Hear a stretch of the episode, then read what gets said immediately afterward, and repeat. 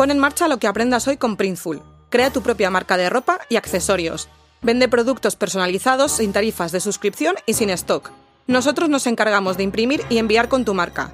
Visita printful.com barra redcast y descubre todo lo que puedes vender con un 20% de descuento por venir desde Redcast.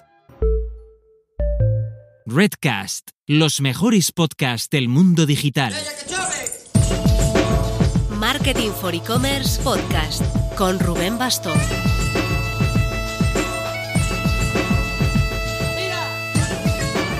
Hola marketers, hace como dos meses que no tocábamos temas vinculados con la generación Z y su forma de usar Internet, así que ya tocaba.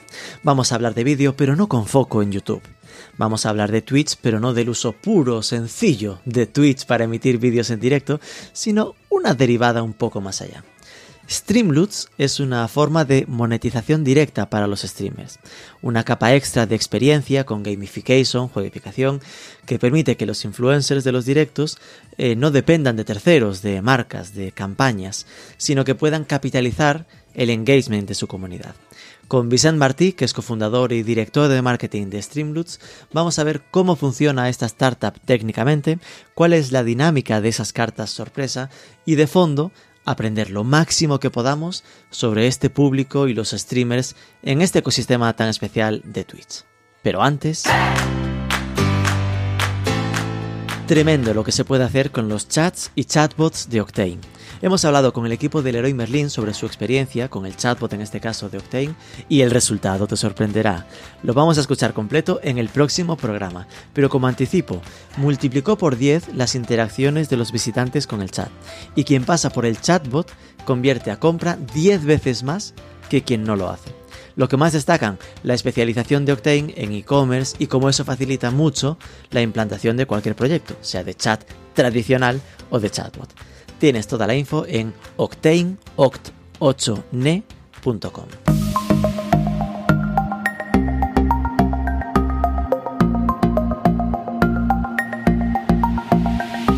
Vicent Martí, muy buenas. Muy buenas, encantado.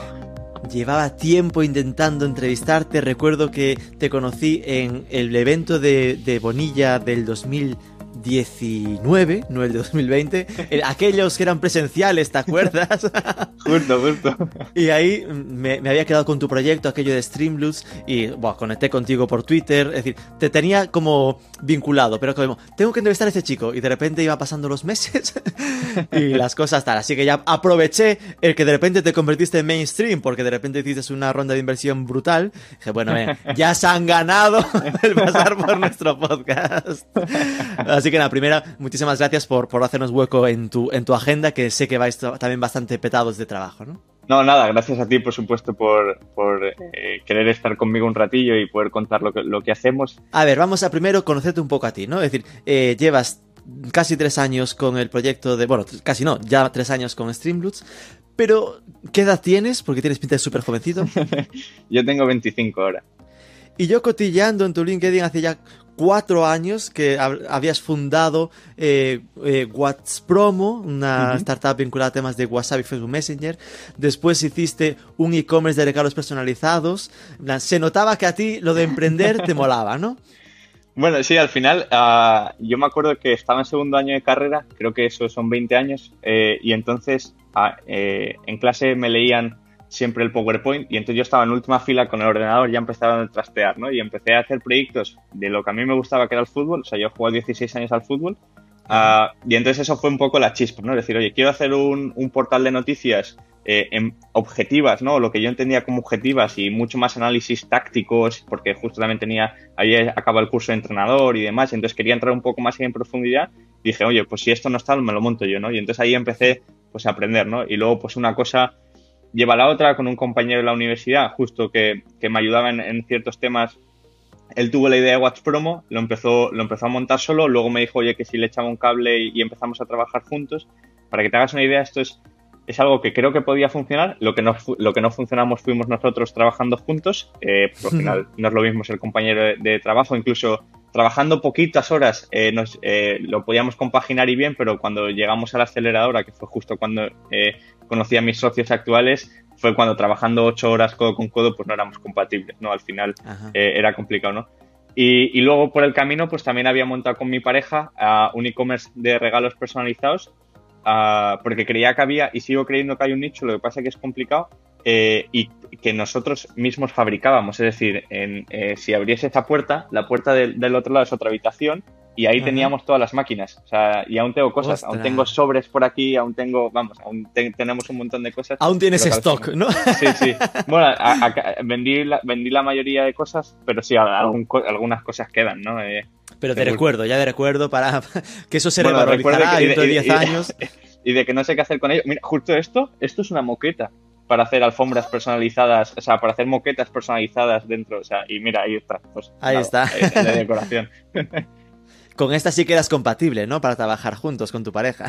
Sí, sí, sí, además que eh, nos ya, bueno, al final siempre hay, hay momentos duros y tensos, ¿no? Pero, pero sí que éramos compatibles, además sigo viviendo con ella, llevamos ya más de siete años y medio juntos, ah, porque era como yo me centraba mucho más en lo que es la parte de negocio, operaciones y, y marketing, y ella es la que le encantaba diseñar y hacer, y hacer los productos, ¿no? Se le da muy Qué bien bueno. dibujar, nunca lo ha hecho profesionalmente y fue, y fue en gran parte por ello.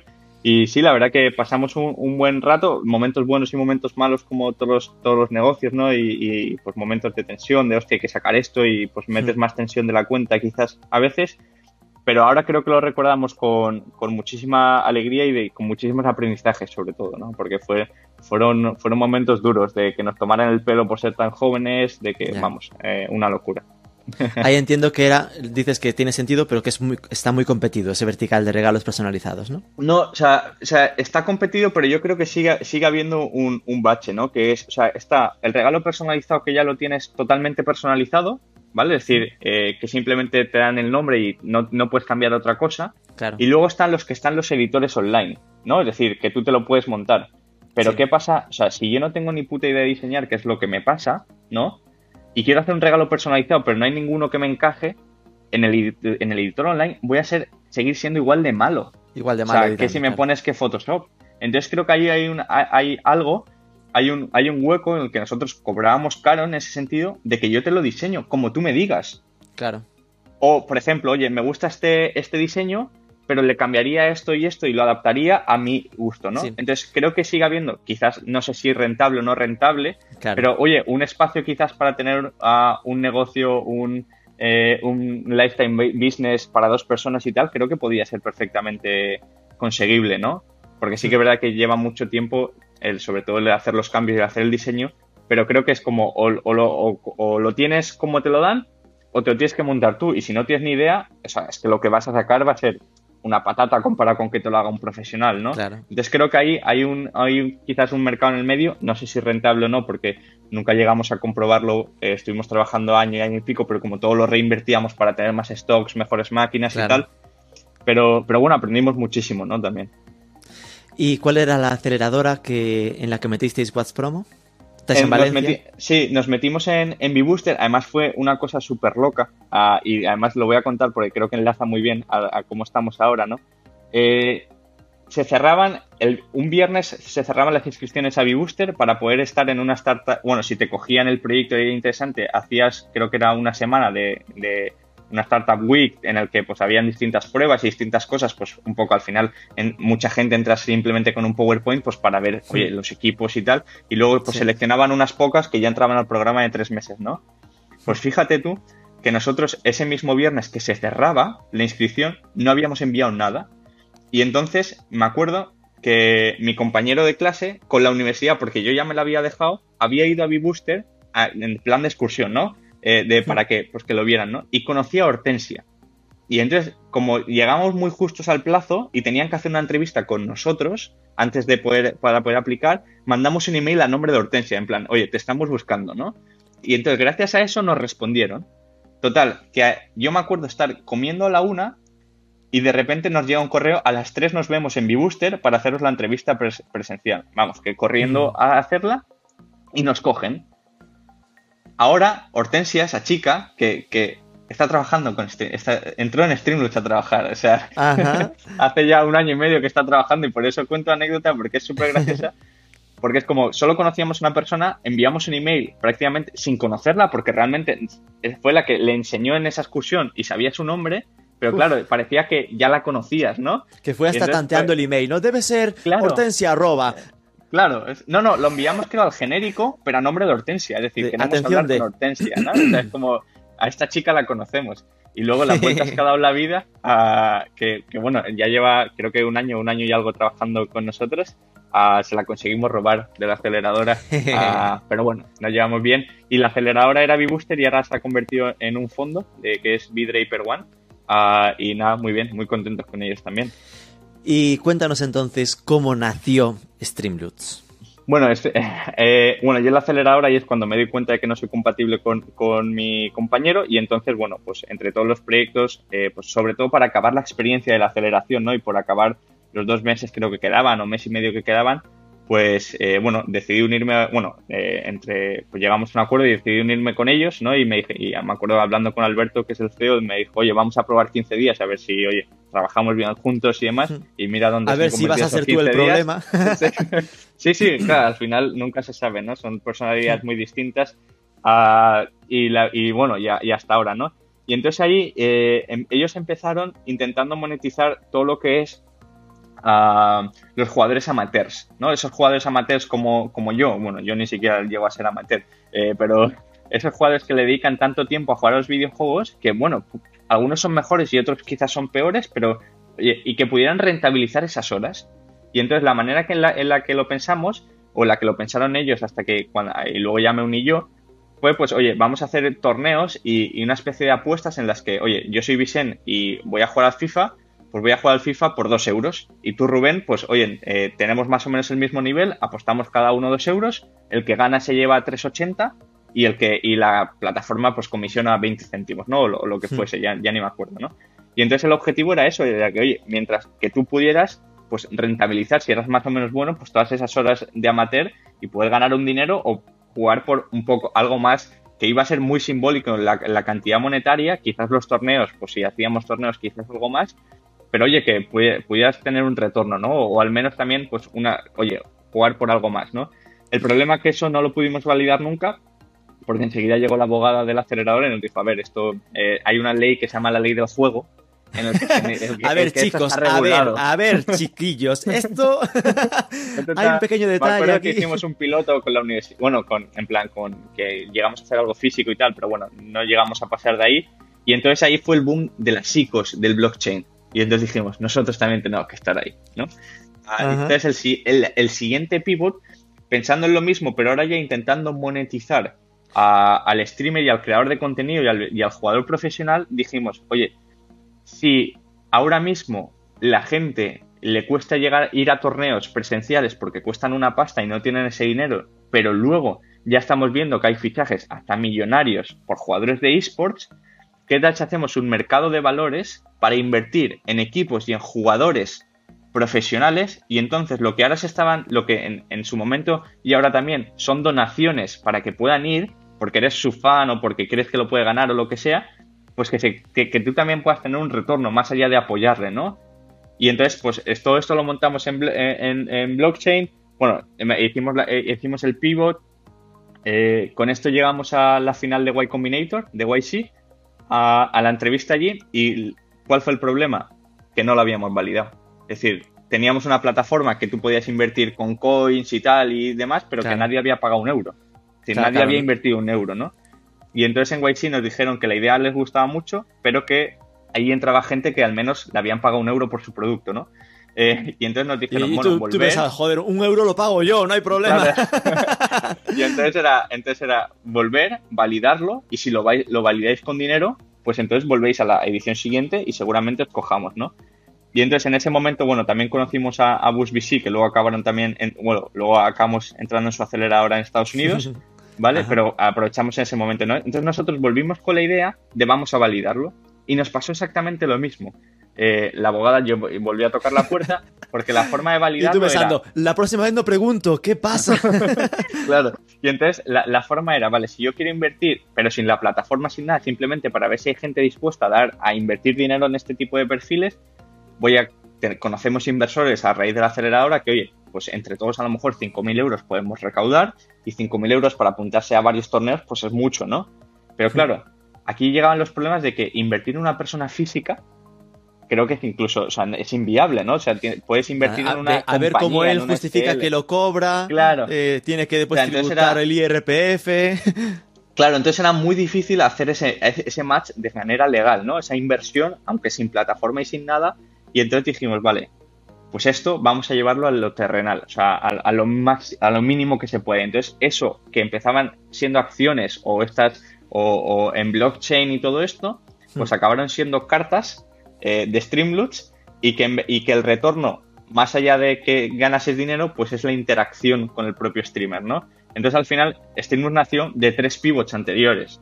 Es decir, siempre con más o menos el mismo problema en mente de monetizar los esports y los streamings y los streamers y tal, pero, pero claro, nació después de aprender a cómo no teníamos que hacerlo o cómo el mundo no estaba preparado en ese momento, ¿no? Para poder hacerlo. Vale, déjame recopilar información para ordenar. Sí, sí, sí. Esto empezó con aquello de vamos a montar como timbas de póker. Pero para videojuegos. Pero para videojuegos. En plan que yo soy bueno en el FIFA, pues entro en una web, compito contra otro. Igual que hay el social chess y juego partidas de ajedrez. Por ejemplo. Pues, eh, en vez de tener puntos, pues nos jugamos dos pavos. Y quien gane se los lleva y vas teniendo tu fondo. Y oye, podría sacarte un dinero. Pero os dijeron que igual esto incumplía la ley. mal país en el que empezar. Había que irse a Estados Unidos y listo. Seguro que en algún estado de Estados Unidos podíais hacerlo. Bueno, pero en vez de mudaros, decidisteis pivotar. Os metisteis en el, en el maravilloso mundo del blockchain y ahí era como una especie de plataforma de crowdfunding, crowdfunding para que la gente pudiera eh, financiar el viaje o la mm. participación de y ayudarle a un, a un, a un e-player, a un jugador a, Claro, más que una plataforma de crowdfunding que al final el objetivo también, pero era un mercado de valores, era la bolsa, pero que cotizaban las acciones de, en función de la oferta y la demanda pero para invertir en jugadores profesionales. Pero sí, al final lo de, detrás hay un crowdfunding, igual que cuando sales a bolsa, detrás es conseguir En el fondo estás financiando la empresa, claro, sí, sí, sí, eh, y eso también os empezaron a comentar que había ciertos problemas legales, ajustes legales que hacer, y por eso llegasteis al tema de las cartas, ¿no? Que era como la forma que visteis más posible para ayudarle a los streamers, a los jugadores, a que recibiesen dinero de los de, su comunidad. Claro, al final era, es algo que todavía nos parece una locura y es que hay gente que por ver consumir un contenido dona dinero para que lo puedan seguir haciendo. Y entonces el objetivo era esta, esto que estamos haciendo ahora, donación, convirtámoslo en un producto, en vez de acciones, pues serán cartas, en un producto terrenal, eh, aunque digital, pero, pero vamos, que, que, lo podamos hacer, ¿no? Y entonces en vez de un retorno económico, que era lo que habíamos pensado antes, pues hay un retorno que incluso puede ser hasta mayor en valor sentimental, que es interactuar con tu propio ídolo, ¿no? Hmm. Eh, y entonces así es como llegamos ¿no? a, a, lo que es la idea, lo que es la idea de Streamlit. Que sí que para contarlo un poco más y que se entienda, al final es eh, quizás eh, pues hemos coleccionado toda la vida paquetes de cromos, de, de, lo que sea, ya sea de dibujos, de fútbol o lo que sea. Pues al final aquí estamos coleccionando cartas que se crean los propios influencers, los propios creadores de contenido, principalmente en directo, que son los llamados streamers, y que no solo son coleccionables, sino que esa carta también te permite hacer algo en el directo. Por ejemplo, jugar una partida con el streamer, o que te responda una pregunta, o simplemente que te salude. O sea, cuando son gente muy grande, el que te salude, o el que te mande una foto dedicada a ti, o que te felicite tu cumpleaños, tiene un valor muy grande, ¿no? Es decir, yo, por ejemplo, comentaba antes del fútbol, seguramente hubiese pagado por hacerme una foto con uno de mis ídolos, o por haber recibido un vídeo ahora, por ejemplo, en Instagram eh, felicitándome o, hablándome, ¿no? Entonces, pues al final eh, lo cambiamos a esto, ¿no? Es, un poco lo que es Streamlit. De hecho, eh, esto que estás comentando llegó a existir, no sé si aún, si aún existe, pero hubo proyectos que eran de conseguir vídeos personalizados de tus futbolistas y todo este rollo. vale, entonces, esto sería algo que entronca un poco en la filosofía Patreon o Coffee, ¿no? El tema de, mira, son formas de que los, de que la comunidad pueda, pueda pagarle a los creadores de contenidos para que sigan haciendo ese trabajo. Entronca muchísimo, de nuevo, con la filosofía Twitch de permitir que puedas hacer estos eh, suscripciones eh, eh, mensuales, muchísimo con los micropagos de TikTok, de entregar regalos virtuales, ¿no? Simplemente es una capa diferente lo que veo un poco diferente es que, claro, eh, TikTok tiene la audiencia y el sistema de monetización. Twitch, la audiencia y el sistema de monetización. Vosotros solo tenéis el sistema de monetización, solo, entre comillas. La, parece una de las grandes dificultades a superar el cómo conseguís que esto funcione integrado con Twitch, por ejemplo. Claro, en, nuestro caso es, es, eh, es, sencillo, entre comillas. Al final, nuestra diferenciación, por ejemplo, con las suscripciones de Twitch, que tampoco queremos competir con ellas, eh, al final puedes tener las dos, ¿no? Es que mm. las suscripciones de Twitch te aportan muy poco a nivel retorno. Es decir, te, sí, te dan emotes, te dan cosas, ¿no? Pero lo que nosotros es ir un, un paso más allá y también para que el creador no dependa de terceras fuentes de monetización. Por ejemplo, un ejemplo muy claro, con la pandemia, al principio, lo que comentaba eh, en marzo, abril, los momentos justo de más caos, es las grandes empresas de marketing quitaron todo su presupuesto. Sí. Y en cambio, era cuanta más audiencia tenían los streamers. Por lo tanto, cuanto más streameaba, porque también tenían más tiempo en casa, más audiencia tengo, menos dinero gano porque no, no, no hay nadie pujando por publicidad. ¿Cómo puede ser esto? ¿no? Y entonces al final también lo que intentamos es que no dependas de terceros, que también puede ser una fuente añadida a tu negocio, sino que dependas también de tu comunidad, ¿no? Y creo que un poco lo que quizás no funciona muy bien es, por ejemplo, el merchandising. Creo que la gente no llega hasta ese punto de, eh, o sea, sí, evidentemente existe, pero creo que no es una fuente relevante, ¿no? Y entonces lo que convertimos, pues, era en, esto, en, un producto digital que, que, tuviera sentido. Y luego, ¿cómo nos conectamos con las plataformas? Nosotros nos conectamos con cualquier plataforma de contenido en directo que se pueda retransmitir a través de un software de tercero, ¿vale? Tú en Twitch no emites directamente, ¿vale? Lo haces a través de un software que popularmente es OBS, que es un software eh, open source, y entonces nosotros nos conectamos ahí, ¿vale? Porque al final nuestras alertas, nuestras compras, es simplemente una URL que tú cargas, ¿no? Tú cargas un espacio en el que eh, te ponemos nuestra URL y cuando ocurre algo en Streamlabs, nosotros lo sacamos por esa URL y como tú la tienes en el streaming, todo el mundo lo ve. Entonces da igual que emitas en Twitch, que emitas en YouTube, que emitas en Facebook Gaming, que emitas en Trovo, que es una nueva que está saliendo, porque cualquiera de estas que te permita desde OBS eh, emitir, te vas a poder conectar con Streamlabs. ¿no? Entonces no hay una integración directa con Twitch. Vale, esto lo entiendo porque al final eh, no sueles emitir desde, fuentes de terceros, dudas de, básico, ¿no? Eh, mm. Si emito desde, un, por ejemplo, un StreamYard, eh, ¿lo permite? Es decir, ¿se podría integrar Streamlabs con StreamYard? ahora, mismo no sé si StreamYard te permite añadir esta fuente de navegador, que sí que la permite OBS, pero, ah, pero si no, ah, habría que... tendríamos que, Digo porque tendrías que tener esta opción en lo que yo conozco, ¿no? Son las más básicas, ¿no? No lo hago como OBS, pues está StreamYard, Crowdcast. Eh, mm, no sabría, ¿no? Eh, me supera lo de pensar del, ok, ¿cómo, ¿cómo hago en StreamYard para integrar de repente esas imágenes que entiendo que son visuales de, las cartas de. Sí, es que al final eh, por ejemplo, es que aquí, por ejemplo, la que, la que estamos grabando no se puede. Creo que en StreamYard ahora mismo tampoco, pero bueno, conocemos también a, los founders y nos hemos cruzado un par de emails. O sea, Estáis pero creo que no, no, no, no, o sea, no estamos trabajando en nada, pero aunque los conozcamos, pero porque creo que son públicos un poco diferentes. Ah, pero al final sería tan sencillo como que, imagínate que en la plataforma en la que estamos utilizando, tuvieras simplemente un botón en el que poner una URL. ¿Vale? Y la URL Pondrías la URL de Streamlabs que te damos y esa URL lo único que va a hacer es que estará, estaría cargada en un trocito de la pantalla y cada vez que ocurra algo saldría por ahí. O sea, es tan sencillo como eso. O sea, realmente es poner una URL dentro de tu... Eh, simplemente por, ahora, digamos, depende mm. de que los streamers usen lo que ya estaban usando en su gran mayoría, que sería el programa OBS para emitir. Claro, la mayoría utilizan OBS o utilizan Streamlabs OBS, que al final no deja de ser lo, una, una, marca blanca de Stream Elements que también eh, lo permite. Eh, que, por ejemplo, al final, para que os hagáis una idea, OBS lo que te permite es configurar como si fuera tu propia productora de tele, en el que digo, vale, pues cuando juego, mi cámara está aquí abajo, abajo a la derecha, cuando, eh, yo qué sé, cuando no estoy jugando, pues hago una transición a cámara completa, eh, pues si es un juego que tengo un mapa abajo a la derecha, pues la cámara la pongo abajo a la izquierda para que no me tape contenido. Entonces al final OBS lo que te permite es generar diferentes escenas, eh, pues para que cada una tenga, tenga un estilo, ¿no? Al final es como ir cambiando de cámara, cambiando de perspectiva y demás. Entonces aquí es la que la mayoría utilizan o, una derivada de, esta y entonces ahí es muy fácil ponerlo. Sí, volviendo a, a- a básicos como yo, que ya nos pasamos un poco de edad, eh, sería lo que te permite Crowdcast o StreamYard de eh, customizaciones básicas de eh, posición dos, dos cámaras o tres cámaras, pero tienes tres o cuatro predefinidas. En Exacto. OBS tienes un control más absoluto de las pongo como quiero. Exacto, justo. Justo. Y, y esto es gratuito, entiendo, ¿no? Porque es Sí, abierto. sí, sí, sí. El, el- los- el OBS es un, además es, es open source y es un programa ah, libre, Estoy viendo la web que funciona con. Windows, Mac y Linux. Sí, con lo cual, es todos los que emitan con OBS o sucedáneos, ¿no? O que están basados en esto, que ya son la mayoría de los streamers, porque te da estas oportunidades de customizar la, la estructura de las cámaras y todo este rollo.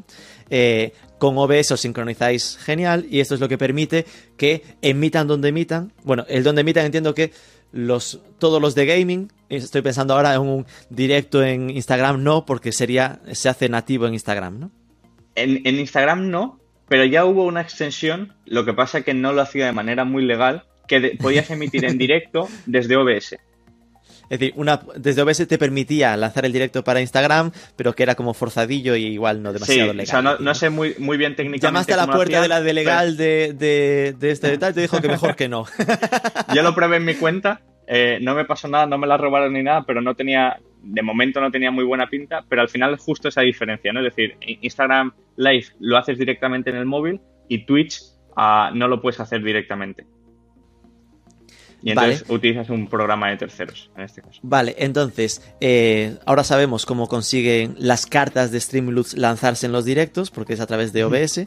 Eh, y ahora, estas cartas, se supone que si yo trabajo con Streamlabs, soy un streamer que tiene sus 4 millones de seguidores en Twitch, lo, lo más habitual, eh, entonces diría, vale, eh, hay un esfuerzo creativo, ¿no? Por parte de- del creador, que lo que tiene es que hacerse como su oferta, ¿no? De cartas. Pues, y de cada carta, lo que hace, entiendo que es como hay un dibujo para que sea atractivo a nivel no sé qué, y después una parte de atrás que se levanta y que ahí está el verdad o atrevimiento, o, o saludo a la afición, o quedamos a tomar un café juntos, cada uno tiene una sorpresa detrás, ¿no?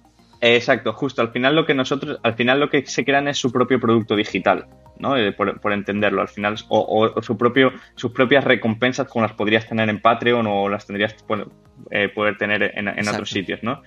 Entonces lo que nosotros intentamos hacerles es hacerles el trabajo lo más sencillo posible. Nosotros desde el principio cuando entras ya te damos colecciones de cartas que las hemos pensado y diseñado nosotros y están muy bien balanceadas, están muy bien pensadas para que las puedas usar y están perfectamente configuradas para que simplemente seleccionando cuál- cuáles quieres las puedas tener con, en, un minuto en tu colección, ¿no? Y entonces también las hacemos en función de también juegos, ¿no? Es decir, tenemos eh, pues eh, colecciones de variedad o de just chatting para mientras tú hablas a la cámara y demás. Y luego tenemos pues una colección específica para, para League of Legends, una colección específica para Apex, ¿no? Y entonces el diseño está muy encarado a- al diseño del videojuego. E incluso pues hay cartas que te permiten hacer retos dentro del videojuego o ponerte las cosas un pelín más difíciles e intentar pues eso, eh, retar al streamer para ver si lo consigue de ganar una partida al Fortnite pues sin curaciones, si las canjea esa carta, ¿no? Pues entonces esa, esa carta está muy bien pensada para cuando tú juegas a, a Fortnite, por ejemplo, por poner un ejemplo, ¿no? Eh, Claro. Entonces, claro, nosotros intentamos darles eso eh, el- lo, lo mejor, o sea, lo máximo hecho posible, ¿no? Y luego también eh, les damos pues plantillas, templates, como, como nosotros llamamos, de cartas, para que ellos solo pongan la imagen y el texto. eh, bueno, y, o pueden subir ellos su propio diseño de cero, completamente. Vale. ¿Y eh, cuánto cuestan estas cartas? Esto es algo que también marca el streamer, entiendo, ¿no?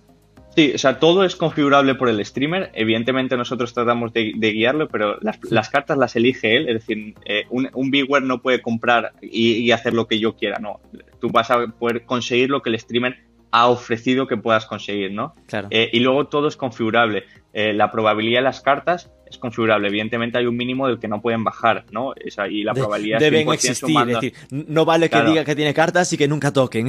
Exacto, ¿no? O sea, me refiero, eso sí que lo tenemos controlado. El precio, del, el precio de- del cofre, porque las cartas se consiguen en cofres, también lo marca el streamer. Ah, el streamer puede hacer incluso cupones de códigos de descuento. O sea, me refiero, tiene toda, toda, todo, toda a su disposición para a- adaptarlo a su contenido, a su comunidad y a, a lo que ellos quieran.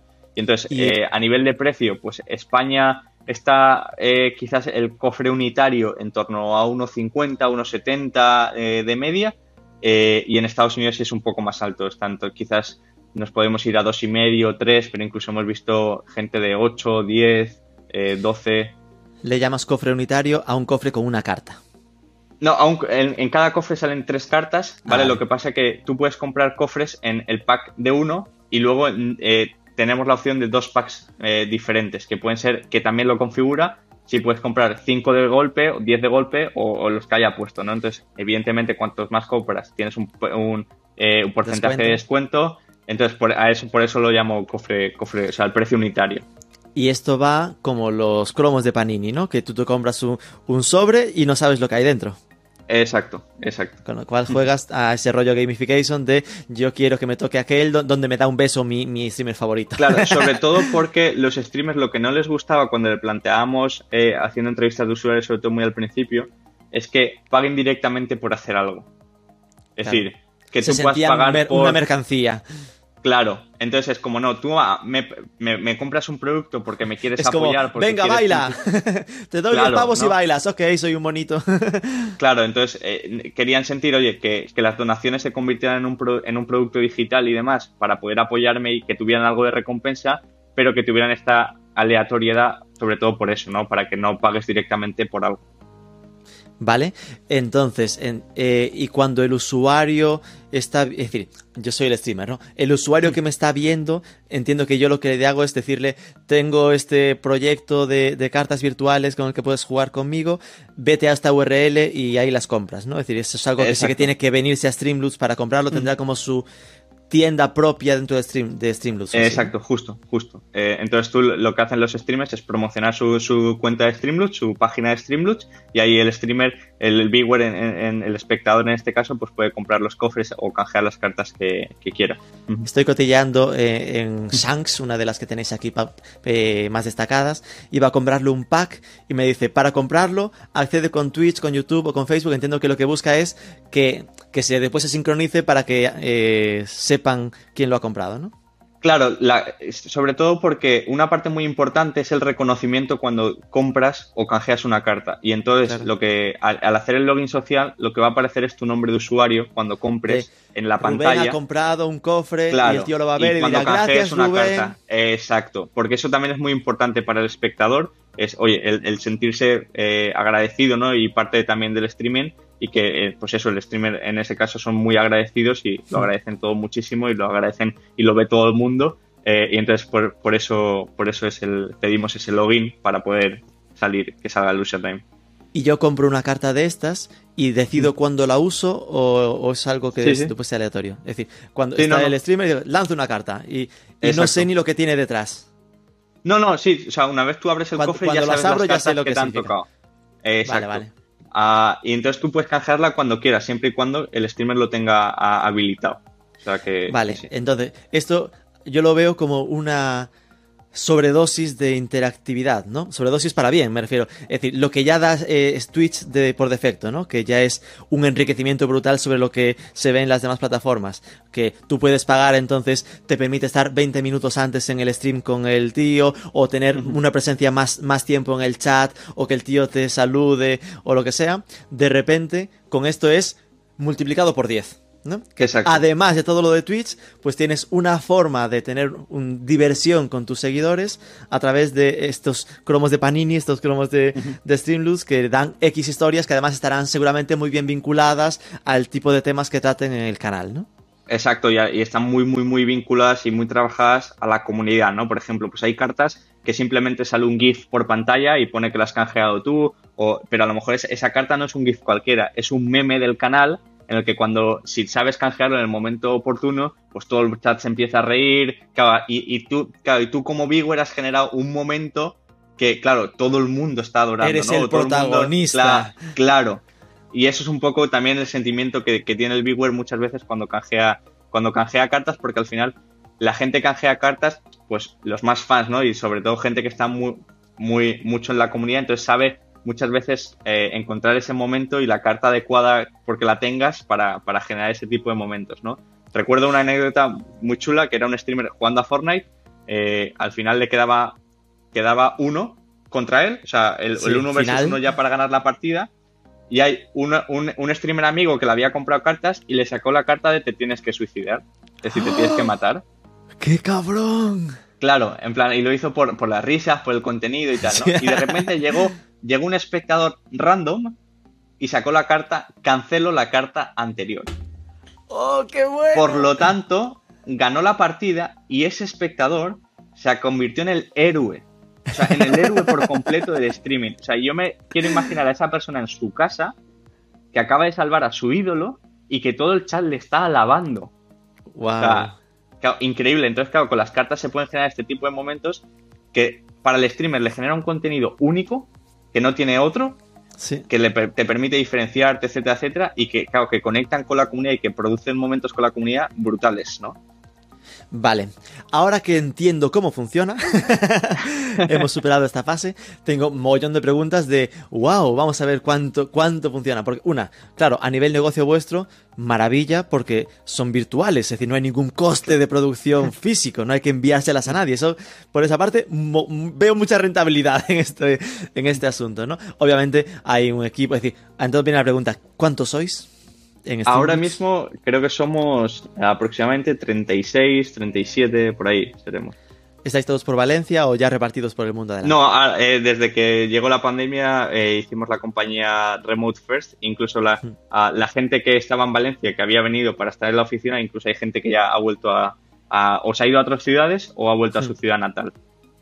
Y con Remote First, porque aquí estamos todas las empresas con esta duda de qué pasará después, ¿no? ¿Significa que volveréis a tener una oficina o ya no nos La falta? oficina la tenemos y está abierta, ah, pero es una herramienta más de trabajo. Eh, si quieres ir, ah, puedes ir. eh, y, y también tenemos, pues si quieres un coworking o lo que sea. eh, y si no quieres ir, pues no hace falta que vayas. Eh, y en principio no volveremos a la oficina, es decir, seguramente tengamos un espacio, no sé si oficina propia o, en un co- o a través de un coworking o que sea, pero todavía estamos barajando opciones, eh, pero que lo tengas también como una herramienta de trabajo más que algo que tengas que, que ir sí o sí. O sea, para que te hagas una idea, ahora mismo tenemos gente trabajando en Singapur, eh, Estados Unidos, eh, entonces claro, ya, ya es un jaleo. Hazlos volver un día- dos días a la semana. Claro. Si Eh, ya vale, no, digo- trabajando en remoto con la diferencia horaria, imagínate, pues hacerlo porque- a todos. Porque al final te hace falta por lo menos dimensionar para saber qué tipo de oficina necesitas en el futuro. Entonces, No, sí, sí, sí, completamente, completamente. Lo que sí que nos gustaría, cuando la pandemia también lo permita, es al menos, no sé si una vez por, cuar- por trimestre o una vez eh, o dos Quedadas. veces al año o algo así, juntarnos todos en, un- en un, en un punto en común en el que todos pues podamos conocernos y hacer otro, otro tipo de dinámicas y pues que también sea esto, pues oye, final de cuarte, revisamos, eh, planteamos el siguiente y, y, y, pues que nos conozcamos también, ¿no? Sí, hacer equipo, porque si no es lo, Sí. lo que preocupa cuando no estás nunca juntos. ¿no? Y estos 36, es decir, ¿qué tipo de perfiles eh, necesita Streamlabs? ¿no? Entiendo que hay mucho programador y mucho diseñador al final. ¿no? Sí, a- al final tenemos eh, gran parte de la compañía son- es el equipo técnico, eh, dividido en producto e ingeniería. Eh, quizás ahora mismo somos entre 15 o así personas. Luego en marketing seremos aproximadamente 10 personas, eh, más o menos. Eh, y luego pues hay un, equipo, un pequeño equipo de, operaciones y, finanzas. Y luego hay otro equipo de, de, de people, de, HR, ¿no? Y entonces más o menos Ah, estamos divididos así. Dentro de marketing también tenemos un pequeñito equipo de ventas, como si de, de ventas más puras, ¿no? De, de ir a un streamer en concreto a, a convencerle y demás. Ajá. Pero vamos, más, más o menos eh, eso es un poco como, como estamos divididos. Y, y de 10 personas en marketing, ¿cómo, eh, ¿cuál es el foco, no? En plan, el trabajo que se hace ahí. Nosotros ahora mismo trabajamos en, ah, en dos, eh, o sea, ten- tenemos dos squads dentro de marketing diferenciadas en el que estamos probando dos estrategias diferentes. Una es, eh, vamos a crear, ah, bueno, es la que llamamos global, en la que pues va a, eh, quitando que todo, eh, todo nuestro foco es eh, Estados Unidos y, y zona eh, eh, de habla inglesa, eh, principalmente Estados Unidos, Canadá, Australia y Reino Unido. Eh, entonces, nuestro foco está ahí y entonces tenemos una, una squad que trabaja mucho más en adquisición y en retención global de, oye, pues a nivel de, eh, pues ya Google Ads, el canal de YouTube, todo el tema de inbound, bueno, más cosas genéricas que no puedes Sí. segmentar. y la otra que trabaja ah, en, en- en segmentaciones específicas de, de plataforma y un juego en concreto en el que, en el que intentamos pues, convencer a, a- a esa gente con las colecciones que te decía de un juego en concreto y demás. Mm. Es decir, como uno más estratégico y otro más táctico, ¿no? Exacto, sí, sí, podríamos, podríamos decirlo así. Y luego tenemos un pequeñito equipo que, que mantiene toda la comunidad his- hispanohablante. Ajá. Bueno, venga, los hispanohablantes, ya que somos de aquí, vamos a dejar No, sobre no, es que sobre todo lo que nos pasó en España es que crecimos muy rápido. eh, notamos que llegó un momento en el que ya no podíamos crecer a esa misma velocidad. Entonces, como que no tocamos techo en el que ya hemos copado todo el mercado, ni mucho menos, pero que ya no crecíamos a esa velocidad. Y entonces era momento de eh, movernos a, a- a otras geografías, ¿no? Sobre todo porque al final lo bueno que tiene el producto, por lo que todo lo que hemos comentado antes, es que el producto cuando se usa es viral. Es decir, sale en pantalla, todo el mundo lo ve. Cuando compras, sale por la pantalla del streamer y todo el mundo lo ve.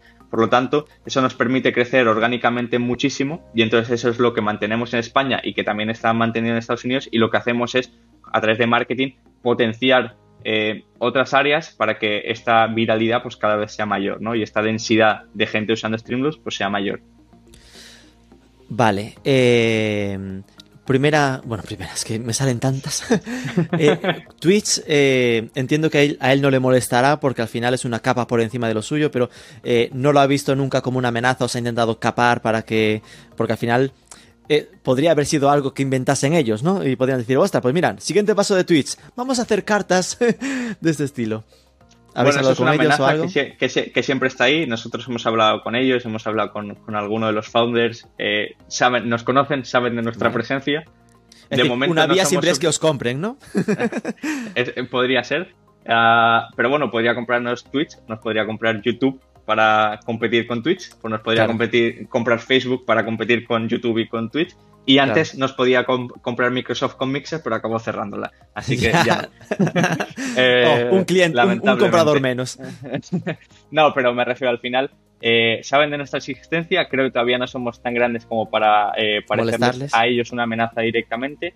Eh, pero bueno, nosotros siempre vivimos con, con esa, con esa amenaza y lo que tratamos es de crecer lo más rápido posible y aumentar barreras de entrada para que pues la posibilidad, que no haya una posibilidad de copia como tal o de, o de, o de un bloqueo. Eh, y lo bueno que al final, como también estamos diversificados, pues si nos bloqueas una plataforma, podríamos mantener las otras, incluso se Mm. convertiría en una ventaja competitiva versus Para las otras. eh, la otra, ¿no? Entonces, porque nuestro objetivo es que Streamlabs se convierta, y en algunos casos ya lo es, una, la fuente principal de monetización del, del streamer. Entonces, si se la bloquea Twitch, pues habrá que ver qué, qué pasa con esa gente, si llegado el caso, ¿no? Pero es algo con lo que vivimos, es una presión que tenemos aquí detrás del cogote eh, en la que... Pero bueno, eh, hemos aprendido a vivir con ello y tenemos que intentar ser eh, lo más rápido posible y los mejores para pues que eso no pueda ocurrir, ¿no? Y después a nivel de marketing, uno imagina que en el momento en el que esto está funcionando, maravilla, como tú dices, ostra, lo usa el Rubius, con lo cual cada vez que lo usa lo ve mucha gente, eso genera que más gente que no lo conocía lo conozca, lo pruebe, quiera comprarlo, que otros streamers lo copien y también lo instalen. Bien, pero el principio tuvo que ser chungo, porque esto no es especialmente fácil de entender.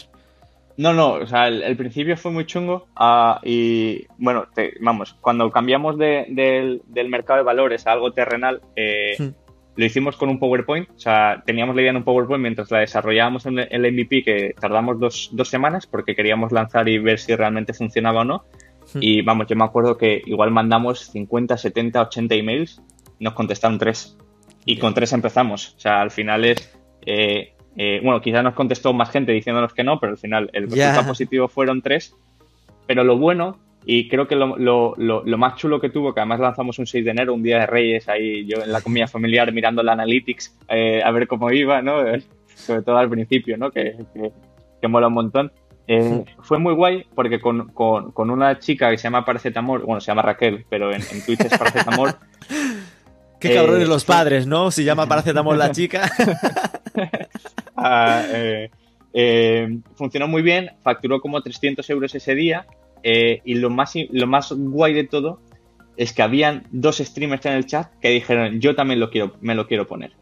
Y entonces ahí, tanto con la facturación del primer día como que esas dos personas se lo quisieran poner, fue como un de, ojo, que a lo mejor algo tenemos, ¿no? ya. Y entonces, claro, al principio sí que fue mucho más complicado, cuando la gente no lo conocía, cuando la gente todavía lo veía poco, pero por ejemplo en España yo creo que prácticamente a la mayoría al menos ha escuchado o ha hablado de nosotros, ¿no? Eh, sabemos eh, que los grandes saben de nosotros y hemos hablado con ellos. Eh, por ejemplo, recientemente ha entrado mucha gente nueva a, Twitch, como puede ser Ansel Martín, el, el cómico hmm.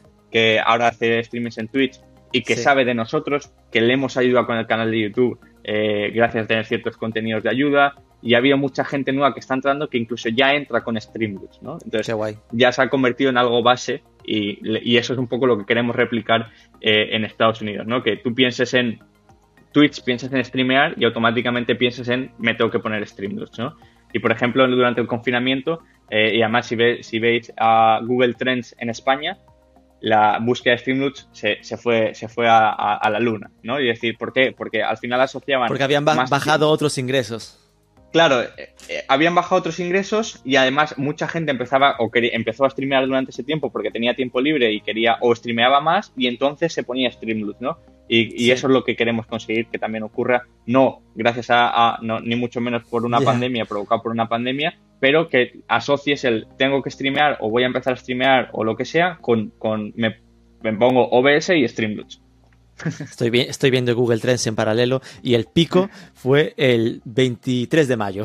en plan, fue subiendo de repente. fue de, marzo, abril a mayo y, por ejemplo, en nuestro canal de YouTube, que hacemos mucho contenido inbound de, de resolver cualquier duda que tenga durante la vía de streaming, pues pasa exactamente lo mismo, ¿no? Y sobre todo todos los canales de ganar dinero, de, de cómo hacer este tipo de cosas desde casa, pues durante ese tiempo pues hubo, hubo un pico y entonces, bueno, pues eso también nosotros lo notamos. Y pregunta malvada, de nuevo, ¿no? Porque soy un sombrero negro. Claro, ahora pensaba, bueno, Twitch puede que no os haga caso porque eh, tiene muchos otros proyectos en roadmap, pero eh, ¿no han aparecido otros competidores que hagan lo mismo y que os estén estropeando un poco la vida?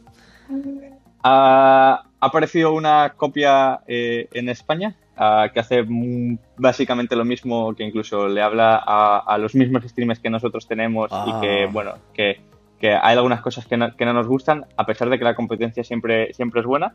Ah, claro, que ni siquiera se ha diferenciado, ¿no? Porque podía irse a otro sector o lo que sea.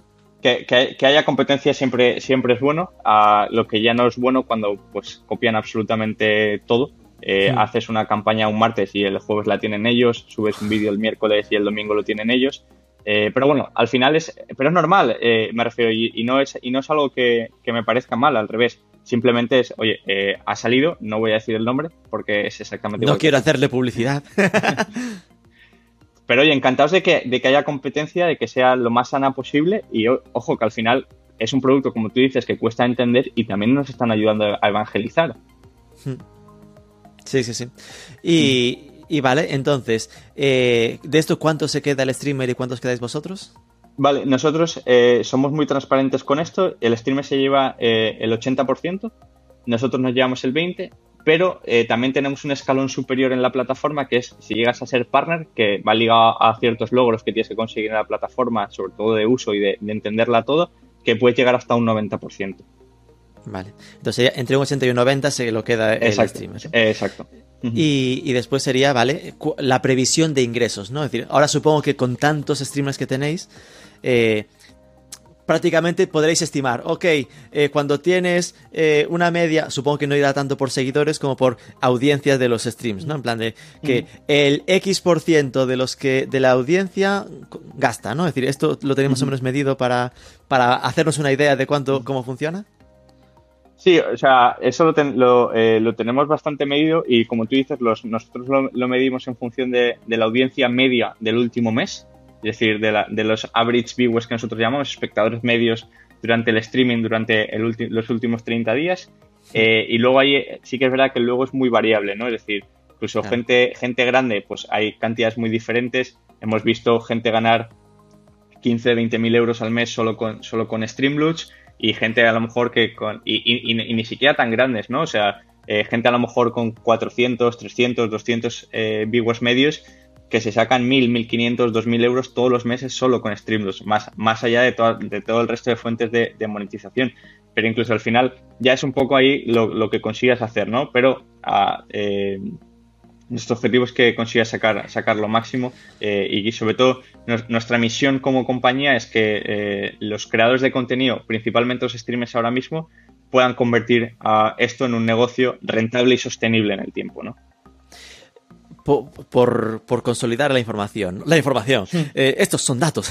Eh, supongo que será casos de muy buena praxis que con 400, 300 eh, asistentes medios, ¿no? audiencia media a sus streams hayan facturado al mes 1.000, 1.500 euros no, eso, es, eso, es, algo eso es algo una media. O sea, no, no es tampoco ni mucho menos. no es ni el eh, buena praxis. La media sería que si tienes, si tienes de media 400 eh, de audiencia, puedes llegar a hacer más de 1000 euros con Exacto, al final luego, luego depende mucho de, cómo tú lo hagas, ¿no? Al final. Pero eh, que hay gente que con esa media está consiguiendo eso, por supuesto, eso sí. Claro, obviamente, si tienes la audiencia y después no lo, no lo promocionas o no lo mueves, no dices que lo tienes, Ah, las cosas solas no suceden, pero que si lo haces bien, pero no es no es ser Ibai, ¿no? Es decir, que alguien que lo haga No, no, no, que va, que va, la media... Ni, muchísimo menos, ni muchísimo menos.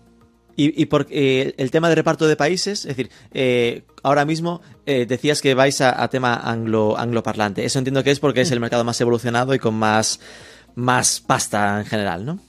No, y sobre todo, eh, es el, eh, sobre todo hasta ahora es el, mercado prioritario lo que es Occidente, ¿no? El, idioma inglés, ¿no? Lo que pasa es que pues, las plataformas incluso no diferencian ni por país, por lo tanto, eh, hablamos de angloparlantes o, hispanohablantes, ¿no? Hay mucha gente de Latinoamérica que sigue a españoles, españoles que siguen a gente de Latinoamérica, e incluso y surgen colaboraciones conjuntas, que surgen streamings conjuntos con gente de, de, de ambas zonas geográficas. Lo mismo ocurre en, la zona angloparlante y nuestro objetivo es ese porque es la, gran zona eh, de Occidente en, las plataformas de streaming, ¿no? Y tenéis un dato sacado soy muy de métricas y sé que tú también, así que seguro que la tienes, que es el porcentaje, en plan, lo mítico, ¿no? Porcentaje eh, de conversion rate, de cuántos de cada 100 eh, usuarios suelen pagar por una carta de Streamloots.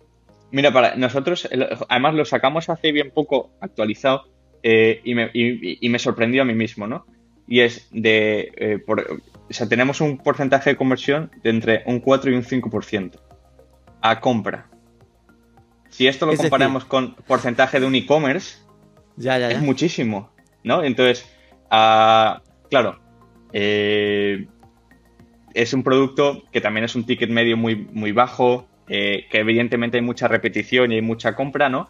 Pero sobre todo también eh, que es, muy, es algo muy difícil que una marca pueda conseguir porque van a, públicos mucho más masivos y es, un poco diferente, ¿no? Al final aquí, como hay tanta conexión entre el, eh, creador de contenido y el público, pues quizás por eso la conversión es un pelín más alta, ¿no? No, claro, que al final estamos hablando de audiencias muy vinculadas, ¿no? Es decir, quien vea un streamer claro, claro, y que ya llevan siguiéndolo mucho tiempo y que al final pero estaríamos hablando de 4 o 5% de cada 100 viewers, ¿no?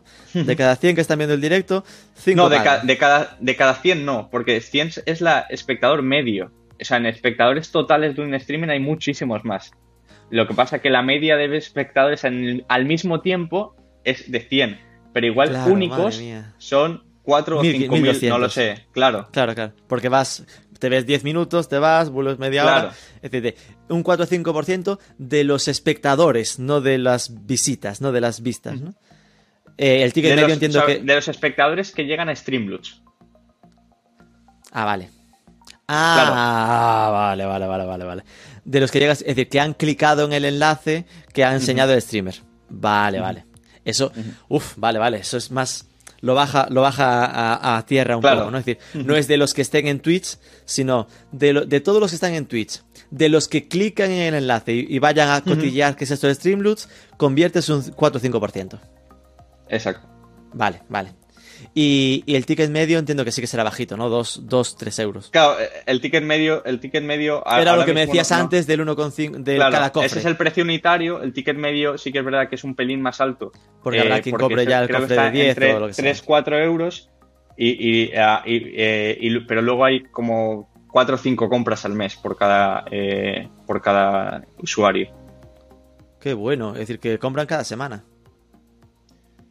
Sí, ese es lo. O sea, normalmente compran más durante un día y luego eh, canjean cartas, ¿no? Es decir, no compran ah, todas las semanas, pero bueno, al final lo podríamos. Tienen la paga y dice, ahora sí, ahora sí.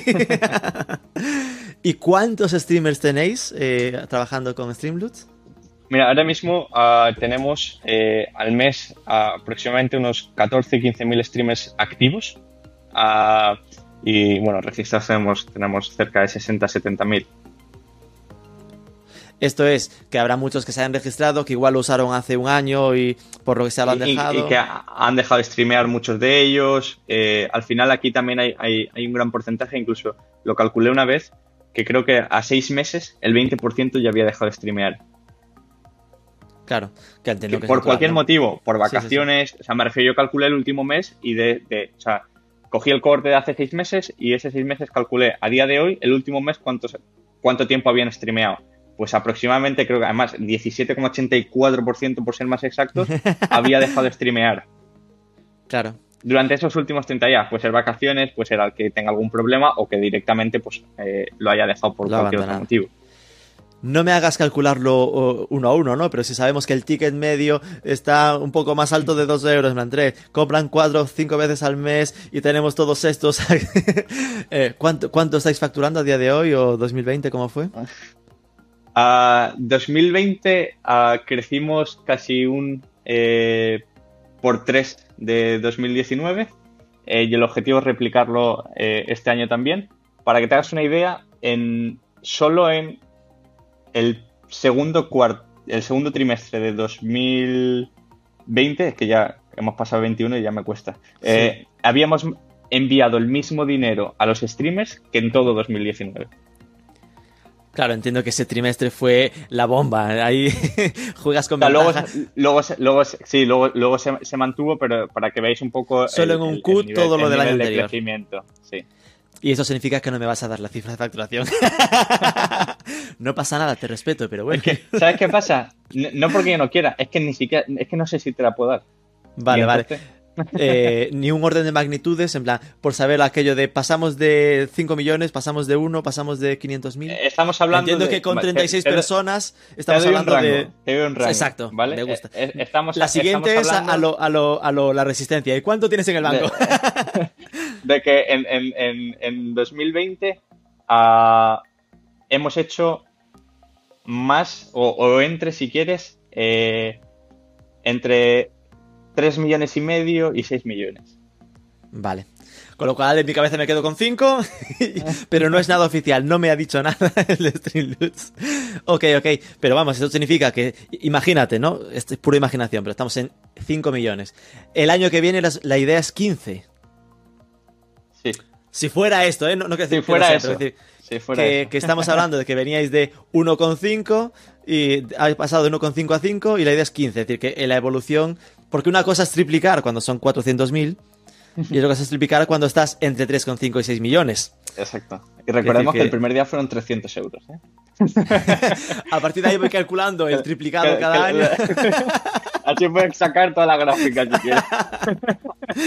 Esto lo publico mañana ya en Marketing for E-Commerce como oficial.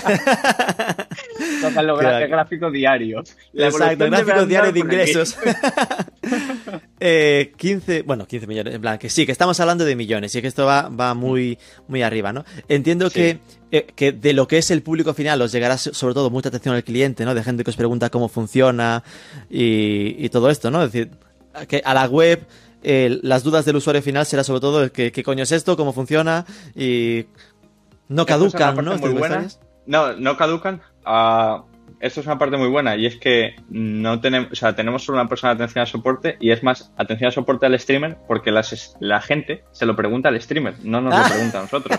Hace él de explicación todo. Claro, porque está Claro. en directo. Entonces, si tú Claro. tienes una duda, la preguntas en el directo Qué bueno. y entonces la- lo contesta todo el mundo.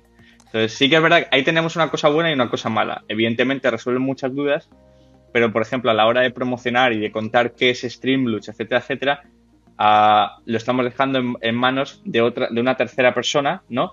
Que pues quizás ah, no haya entendido bien el concepto o no sepa Claro. explicarlo muy bien. Y es algo que también estamos trabajando en darles herramientas y en darles cosas para que podamos hacerle la vida más fácil. Porque al final tener en cuenta que estos creadores de contenido, la mayoría son, son, son jóvenes o, o sobre todo, más que más allá de si son jóvenes o no, es que no tienen experiencia vendiendo.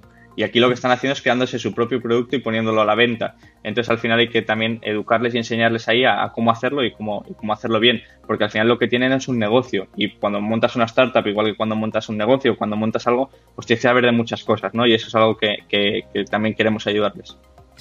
¿Cuál es el o cuánto ha facturado el streamer que más ha ganado con vosotros en 2020? Eh, anual no lo sé, porque no, porque no lo he sacado, pero sé que en, un mes el que más creo que estuvo cercano a los 20, 22 mil. Entiendo que esto no será habitual, ¿no? no, fue, fue un pico. O sea, sí que es verdad que tiene cifras muy altas, eh, pero ese fue el, mayor. Y fue un en, pico. En Q2 de, 2020. Creo que no, creo que fue, fue Q3, eh, si no recuerdo ah. mal. Eh, pero, pero sí, en, en, este caso. En aquella época. Y, ya por acabar, ¿eh? estamos. Te dejo ya este, interrogatorio. el, el 2021, vuestra idea es más de lo mismo, entre comillas, de seguir en esta línea, tirar por países anglófonos o qué tenéis entre manos, ¿no? En plan, nos vamos a, a Asia, estamos, es decir, alguna vía que penséis de monetización que no sea de streaming. Mira, nuestro objetivo eh, 2021 eh, es mantenernos en, el, en, streamings, ¿vale? Eh, incluso en, 2020, en diciembre, ya sacamos una cosa que no era solo monetización. Para nosotros, y junto a la misión que ya comentaba antes de que sean negocios, que se conviertan en negocios rentables y sostenibles, hay una parte muy, muy eh, fundamental que es salud, y en este caso salud mental. y entonces nosotros sacamos un proyecto que, que se llama Streamluch Strong, en el que pues hay dos vías. Una, creamos contenido con una streamer que se dedica a hablar de, temas de ansiedad, depresión, en base a su experiencia, porque no es una, no es profesional, cuenta cómo ella lo vivió, cómo ella se dio cuenta eh, de y por qué tenía que acudir o cómo llegó a acudir a un profesional a que, a que le ayudara con todo el tema de la exposición y demás. Y luego hemos llegado a un partner con, con una eh, clínica terapéutica de Estados Unidos en el que hemos creado una especie de curso formativo que es las primeras píldoras eh, para poder controlar todo este tipo de eh, ansiedad, estrés, presión, eh, porque al final es, prácticamente lo mismo que pasa a, founders o, gente de, empresas o de cualquier proyecto que tú sientas muy tuyo, oye, pues que tienes que crecer, que no creces, que hoy he crecido más, que hoy no he crecido, ¿no? Entonces al final, pues cómo canalizar todo eso, además estando expuesto tantas veces en el que cualquier cosa que se te saque de contexto te va a afectar negativamente. Mm. Cualquier, o sea, estás en directo, puedes cometer cualquier error y eso te puede afectar muy. Eh, no lo vas a poder editar luego en el vídeo o lo que sea. Entonces, pues al final esto. Eh, entonces, también estamos sacando iniciativas por esta parte, que tenemos algunas más eh, en camino. entonces, no solo va a ser monetización, sino oye, ligados con nuestra, con nuestra misión que tenemos, pues también sacaremos cosas por ahí. Es decir, que al final es convertiros en, en, un partner global de los streamers, ¿no? De que sí, les ayudáis a la monetización y al mismo tiempo que, le aportáis más cosas de, yo lo que quiero es que estés bien.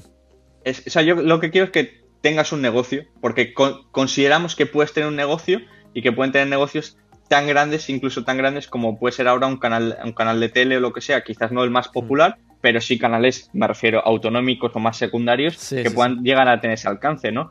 Eh, y entonces, como eso eh, consideramos que, pueden llegar a tener esa audiencia y que pueden llegar a tener un negocio a nivel de ingresos, y lo que buscamos es que sea rentable para él y que sea sostenible en el tiempo, sobre todo por la parte de salud mental, etcétera, etcétera, que esto no. Porque, por ejemplo, el, trabajo de streamer es, muy esclavo, ¿no?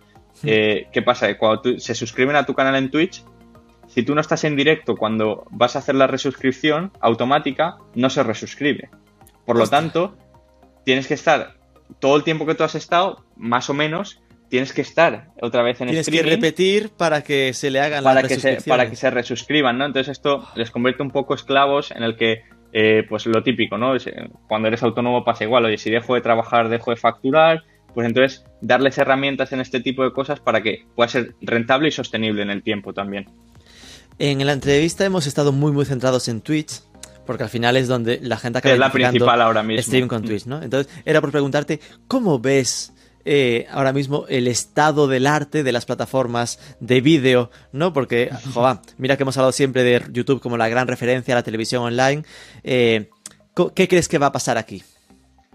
Yo creo que de momento va a seguir predominando Twitch. Quizás cada vez le van a ir quitando un pelín o, van a ir creciendo las otras. No sé si quitándolo o creciendo el mercado en general, eh, porque creo que pueden crecer las tres a la vez y que el resto, eh, o las tres principales, ¿no? Hablamos Facebook Gaming, eh, Twitch y YouTube, y que quizás el porcentaje no representa tanto el de Twitch, pero que no esté perdiendo, porque siga creciendo todo. creo que, por ejemplo, en este caso YouTube el problema que tenía es que cuando tú hacías un, streaming en YouTube, creo que poco a poco lo, han solucionado, solo te salía un anuncio al, a la persona. Cuando entraba a, verlo, solo salía un anuncio al principio, que es como el, primer anuncio como te suelen salir en, otros vídeos. Y luego durante el streaming ya no salían más porque no lo tenían programado, no lo tenían preparado. Por lo tanto, los ingresos a nivel de publicidad, que era el ingreso principal de los youtubers, era muy bajo cuando hacían directos. Por lo tanto, se tuvieron que ir a otra plataforma también por otras cosas y porque el público en Twitch está mucho más acostumbrado a pagar. aunque el contenido es gratis, pero está más acostumbrado a pagar. Quizás es un público un pelín eh, más diferente. YouTube ahora tiene la parte de miembros, tiene la parte de merchandising y tal, y está intentando trabajarlo por ahí, pero creo que el público sí que es un pelín diferente. Y sobre todo por eso, ¿no? Porque al final no estaban las. aunque tenías streaming, pero no estaba tan preparado eh, para monetizar como lo estaba. como lo estaba Twitch desde el principio. ¿Y cómo ves fenómenos como los de Ibai Llanos, con las campanadas de Navidad, de Navidad de fin de año, o el propio Ángel Martín, ¿no? En plan, son como gente que está, parece que acercando los streamings a prácticamente programas de televisión de máxima audiencia. A mí me parece que es algo que, que, es normal, que sabíamos que iba a llegar y que seguramente aún queda mucho por, por, llegar. Eh, y creo que es algo, eh, vamos, muy natural eh, en cuanto a crecimiento. El, por ejemplo, nosotros entrevistamos en, en, nuestro canal de Twitch a un músico que con la pandemia se había tenido que reinventar y se había puesto a tocar música en Twitch y ahora se estaba ganando la vida gracias a eso. Pues creo que Ángel Martín ha sabido hacerlo muy bien. a raíz de los informativos, luego en, directos, etcétera, etcétera pues ha sabido darle una vuelta a su carrera y no depender tanto de productoras o de cosas que a veces salen y a veces no, y de esta manera... No depender tanto de, Patricia Conde, vamos. Entonces, en, en, ese caso, creo que es, pues, es que al final te permite hacer un contenido que tú quieres, que no, que no hay limitaciones, que no hay, me refiero, que no está quizás a lo mejor eh, politizado a nivel de compañía, no, no, a nivel política, sino a nivel de compañía. Oye, pues sí, lo podemos hacer, esto no. Pues no, ahí te permites hacer, todo. Y creo que las audiencias están ayudando también a que se puedan invertir más, más, más dinero en esto, ¿no? O sea, ya hemos visto a Ibai jugando a Padel con la, campeona número uno en su casa, eh, con una producción eh, brutal, con tres o cuatro cámaras profesionales de, que vienen de trabajar en la tele y me parece un fenómeno, eh, vamos, eh, increíble y que, y que creo que va, que va a seguir así, ¿no? ¿Y eso lo emiten igual con OBS directamente? Es decir, eso... No sé si utilizan OBS, pero o otro programa, pero, se podría. el programa es muy similar, sí, sí. Ok, pues Vicente Martí, muchísimas gracias por, por, toda la información que nos has dado. Creo que ha ayudado de verdad a mí personalmente a entender mucho mejor eh, cómo funciona eh, concretamente el sistema y, ver muy bien eh, todas estas formas de monetización nuevas y todo este espíritu de nuevas disposiciones que tiene la comunidad a pagar y en los porqués, ¿no? Porque estamos muy acostumbrados o muy atados a temas de pago por cosas y en Twitch y en los directos estamos viendo una evolución brutal a los, a los pagos por ego, ¿no? Pagos por presencia, por aparición. Creo que no, creo que no lo he comentado y, por cerrar creo que, puede estar muy guay y, justo porque viene muy, muy alineado a lo que te está diciendo. Creo que el paradigma ha cambiado a pago y luego consumo, como puede ser Netflix, en el que yo pago, luego consumo una serie y si no me gusta me fastidio, a que consumo gratuito y si me gusta y quiero apoyar, pago. Es decir, primero lo consumo y luego pago. Y ahora estábamos justo acostumbrados al paradigma completamente contrario. Yo primero pago y luego ya si no me gusta, pues eh, me habré fastidiado. Sin duda. Pues muchísimas gracias, Vicente. Un abrazo. Nada, muchas gracias a ti.